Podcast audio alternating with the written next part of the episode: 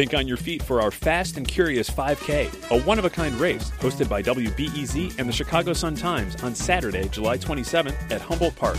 More info and early bird registration at wbez.org/events.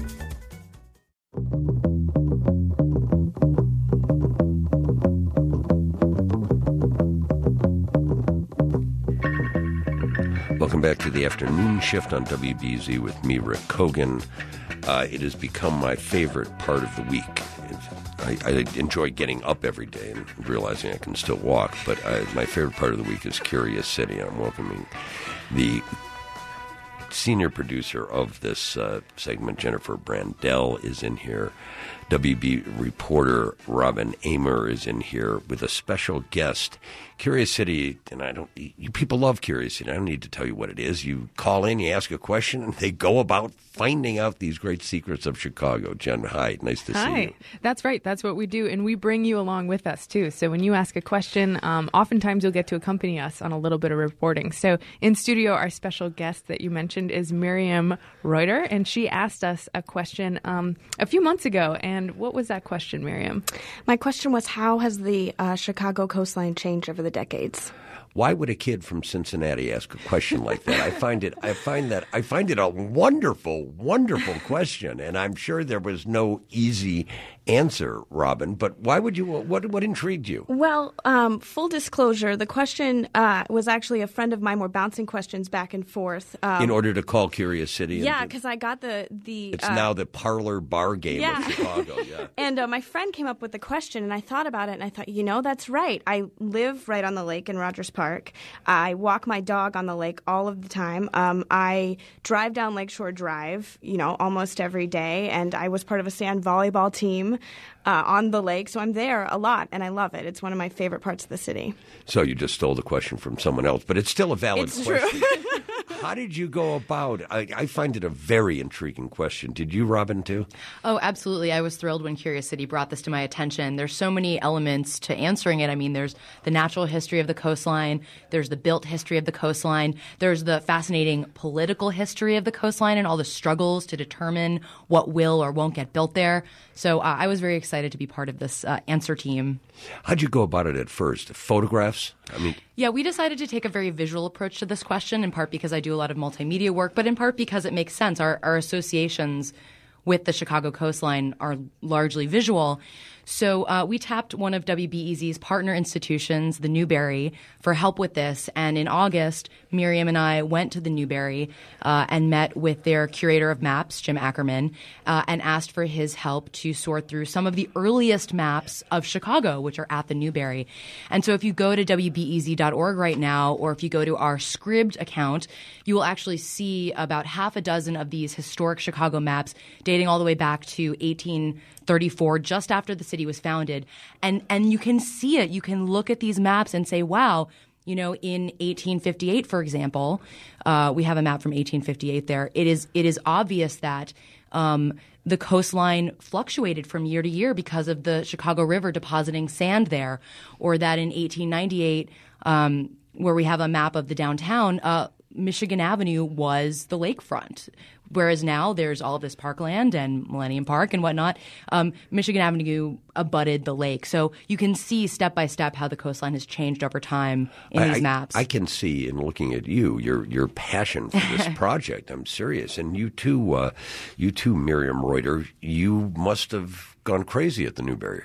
It's so much fun. It was a blast looking at all of these maps that I never would have gotten to see had I not asked the question. So, so some of it is all just natural occurrences, and others right. of it is Cap Streeter and his stupid boat and silt filling up and Lakeshore Drive. Well, one of the most interesting things I learned uh, from this reporting, Rick, was that I mean I think it's fair to say, based on the people I interviewed, that there's almost no quote unquote natural coastline left in Chicago that almost 100% of the lakefront is man-made in that it's la- it's landfill. It's land that didn't exist when the city was founded.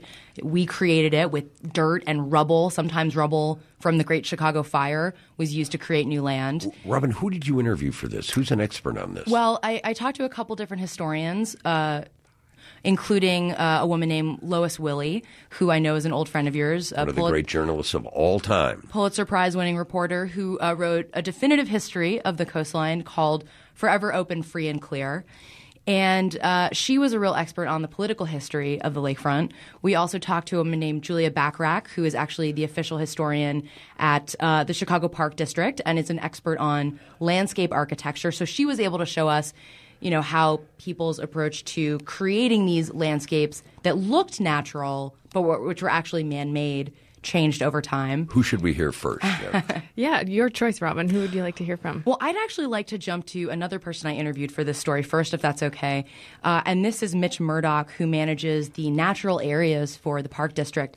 And and what I learned from Mitch was fascinating, which is that even if it looks quote unquote natural, when you go to the lakefront, everything is planned, everything is designed, everything is carefully managed. So here's Mitch describing just how much attention they pay to these quote unquote natural areas. Strictly speaking, from uh, an ecological perspective, you know, nature is oftentimes just a, a random smattering of everything, whereas we want them to be a little bit more designed. Not that we're creating formal landscapes, but that it's actually something that's very intentional. In addition to desirable native species that you're going to get showing up, you're also going to get a whole heck of a lot of invasive and non-native species and non-desirable things showing up. You then have to manage the site in order to curb those and encourage the growth of the type of plants that you actually want to see there. So Mitch and I talked about, for example, the, the dunes, which you know i look at the dunes and i see sand with plants and i think right. okay there's just beaches here. But no they go in and they they plant marram grass which helps root the sand down and they pull out all the cottonwood trees which are an invasive species. They buy these plants from a nursery and bring them into the lakefront. It's it's not just there. It's groomed so the politics involved in this too is very interesting because the Chicago lakefront could have turned into Gary yeah. and Whiting and some of the other places.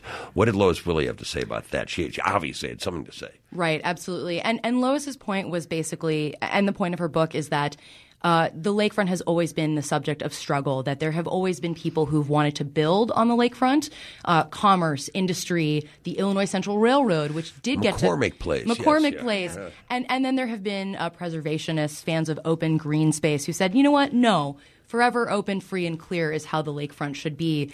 And and you know, Lois wrote her book in 1972, just after the um, you know the various uh, political and social struggles of the 60s, and she watched all of these groups in Chicago, you know, fight development. But unfortunately, according to Lois, uh, the outcome of these struggles were very uneven. But you notice who won? White neighborhoods. the protesters in Hyde Park were, were mainly white, not not all, but mainly. The protesters in Lincoln Park were white and influential. The protesters for in behalf of Oak Street Beach were white and influential. So it, it was money and um, whiteness that carried the day. Wow, that's a great quote. That's such a Chicago quote. Exactly. It's like the, the history of the political struggle over the lakefront, I think, really is Chicago's history. Miriam, are you pleased, Miriam Reuter, having asked that question, are you pleased with what you found out? Are you satisfied? Or are you disappointed that it's not natural, that it's heavily influenced by politics? How do you feel about this? Uh, I'm absolutely satisfied. I think it uh, makes it even more interesting that it's influenced by politics and intrigue and lots of landfill. I do too. Uh, uh Robin You must feel so too. That, that this makes it a much more fascinating story, don't you think? Well, I'm an urban planning geek, and so for to learn all that I now know about uh, the struggle that went into shaping the lakefront, the design elements that went into shaping the, the lakefront. Um, it makes me uh, love Chicago that much more. And if I may say, Robin wrote a really huge 2,000 word, beautiful article on our website. You can go learn everything that Robin learned on her trek, as well as check out maps and photos, uh, archival, great material on That's there. That's what Curious City does so well. Miriam Reuter, good luck with your theatrical career here. Thanks for asking the question. Robin Amer, Great job. Thanks, Jen sir. Brandel, always a pleasure. Curious City is produced by Jennifer Brandel, WBEZ and AIR, the Association of Independents in Radio. Lead financial support comes from the Corporation for Public Broadcasting.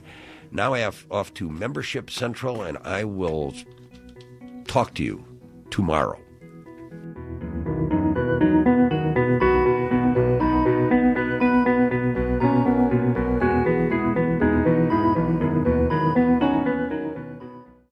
Thanks for listening to the news live on WBEZ and NPR.